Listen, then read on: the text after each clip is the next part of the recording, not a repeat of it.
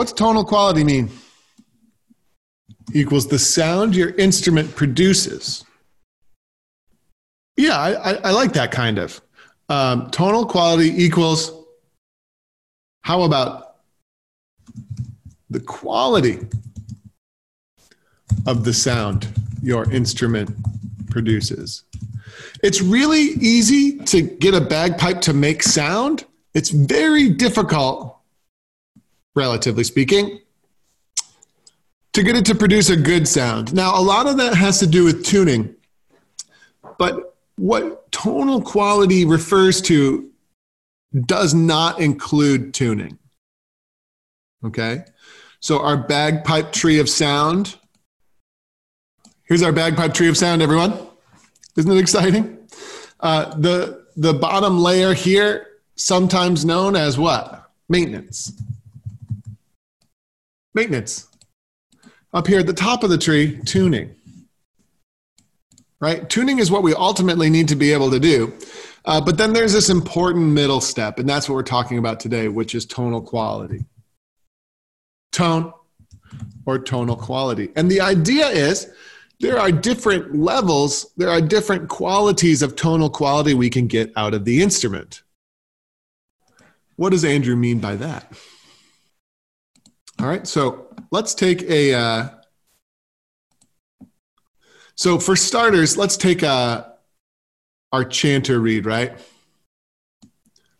This, the following diagram is meant to represent the range of possible pressures you could blow your bagpipes at. Okay? Down here, this bottom one, this bottom one is the point where your chanter reed begins to make a sound. What do we sometimes know? Like, what do we call this line in dojo speak? This is the line where your chanter reed, everybody knows it, right? it's when you start to blow and you get the hissy air sounds, and then all of a sudden, at a certain pressure, the reed starts to make a sound. Right? Everybody know what I mean? The point where that chanter reed kicks in. All right, now we call this the choke line. Okay? Because it, the same is true the other the other way, right? If if our reed is making a sound, but then suddenly it dips below this point, the sound cuts out and we get what's called a choke choke. Got me? Pretty easy stuff, but it, you'll see why it's about to become really important. All right, now, by the way, practice chanter reed has the same line. So if I just blow into this, nothing is, no sound is coming out of the reed until I reach a certain pressure. And then it starts to, it starts to kick in, right?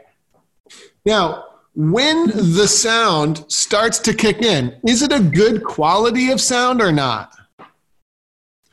And think about your own bagpipes here. And I could, uh, I can grab a chanter here. Got my chanter. This sort of thing tends to get pretty distorted. So, you know, you just kind of have to use your imagination. Right? But when the sound first starts to kick in, so here's my reed Notice how if I don't blow hard enough, no sound comes out of the reed. We all know this. Okay? But once I get to a certain pressure, the sound will kick in. Right? It's it's amazing. On a on a bagpipe chanter reed, it comes in all of a sudden out of nowhere. It goes from no sound to sound. It's quite remarkable. Right? But then when that sound comes in, if we were to start to play a tune at like really close to that choke line, the sound of the chanter is not good.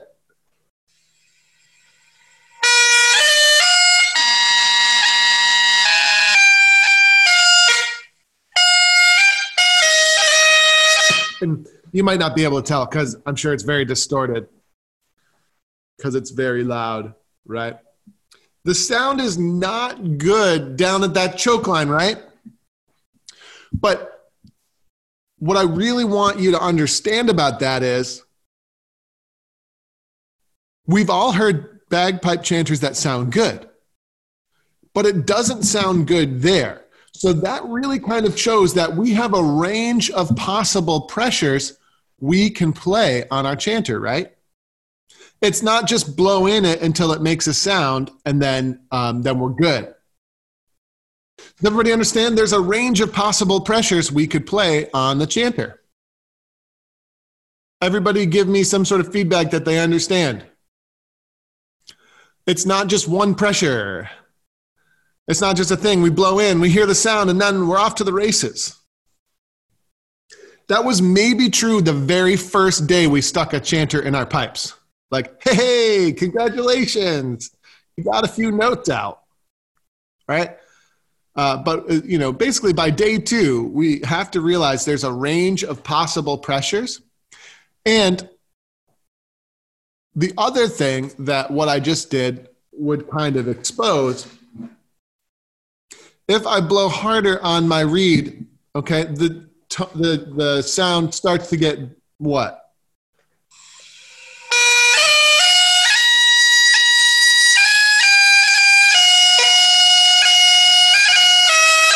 Right? If I blow harder on my reed, all of that scratchy, awful sound starts to go away. And it starts to sound nice. Right? So, the harder we blow on our chanter, the better the sound gets. Okay? Principle number one. Sure, I guess we'll call it a principle. The harder I blow, the better my chanter sounds. Beautiful. That's it. Right? The harder we blow on our chanter reed, the better it's going to sound. All right. So let's pretend I'm uh, let's pretend I'm uh, regularly blowing around here. If I blow a little bit harder, I'll have a little bit more harmonics, a little bit more richness, a little bit better quality of sound. But I could go a little more and I get a little bit better harmonics, a little bit better quality of sound, so on and so forth. I don't know, I've never measured it. Maybe it's even slightly louder because of all these added harmonics. I'm not sure. A little bit better sound. So the harder I blow, the better it sounds. And then John says, until you blow too hard. What does that mean? Overblow. Yeah, I know. That's I know that's what blow too hard means. But there's a point where if we blow any harder, our reed starts to behave unpredictably, right? This area up here. Right?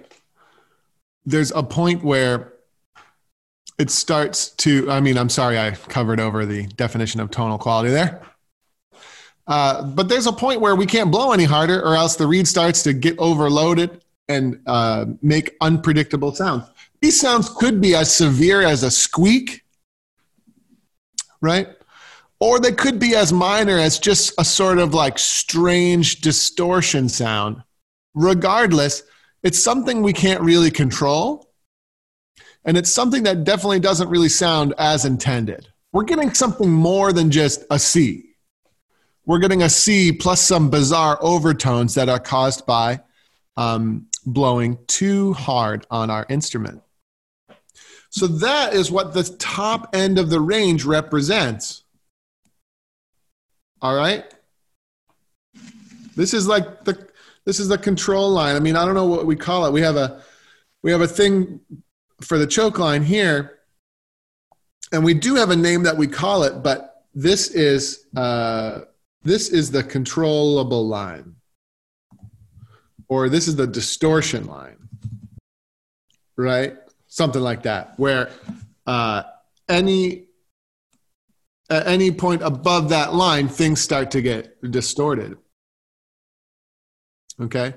Now, there's another thing that we call this line. All right. This line has another much better fun name, which is Everybody knows it as the sweet spot. That's right. So when we blow our bagpipes, we want to blow exactly at this line. All right. Now, some of you might say, Andrew, you are a crazy extremist. Uh, and I would never want to blow exactly at this line because anywhere above that line, and I'm in the land of distortion, I'm in the land of uncontrollable sounds. But let me ask you this, right? If I blow even a, you know even a half of an inch down, right? If I blow even half an inch down, wouldn't it sound better if I moved it up based on the principle that the harder I blow, the better my chanter sounds? Yes, it would. It would sound better if I did that. So let's move a little bit closer, but still not all the way to the line, right? Because we don't want to go to the line because that's scary. Uh, but now I moved even closer. But let me ask you the same question. If I blew just a little bit harder, wouldn't it sound just a little bit better? Yes, it would. All right, now let me ask you let me ask you the uh, next question. If I accidentally blow just a little bit beyond that sweet spot distortion line, what happens? Is it pure catastrophe if I blow just a little bit above that line? No, your drone reeds don't cut off if you've calibrated them properly. No. I like that, Eric. Yeah, not unless you're on low G playing a bunch of G grace notes. And if you are playing a bunch of G grace notes and you're just ever so slightly above the line, it's not like you get a catastrophic super honk, right? You would just get a very slight distortion, right? So the risks of going beyond the distortion line are not that high as long as you're not way above, right? And then meanwhile, anytime you drop below that line, you're sacrificing quality of tone. So the objective at all times. Let me ask you the next question. Next question is if so my objective at all times is to blow at the sweet spot. Can I fix this? Nope, it's too late to fix it. Jen is going nuts over there because it's not centered and I, I forgot to put an S on times. If I am blowing at the sweet spot at all times, think about that, at all times. Oh, yeah, and I spelled it wrong.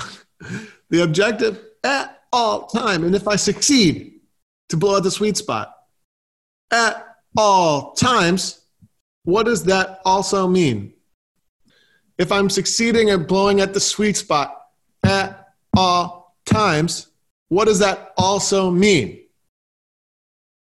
Uh, John Holcomb is reading my mind a little bit. If you're at the sweet spot at all times, that means there's never a time that you're not exactly at that line, which means at all times equals blowing steadily my point so my point here is most people assume tone or tonal quality is just about blowing steady but it's actually not even a top priority of mine certainly not as a teacher right? Because what i really want to do is get people to hit that sweet spot and never leave. If if we can succeed in finding the sweet spot and then never leaving we're already blowing steadily. Hey everybody Andrew Douglas here from the Piper's Dojo, and I just want to say thanks so much for listening to today's iteration of the podcast.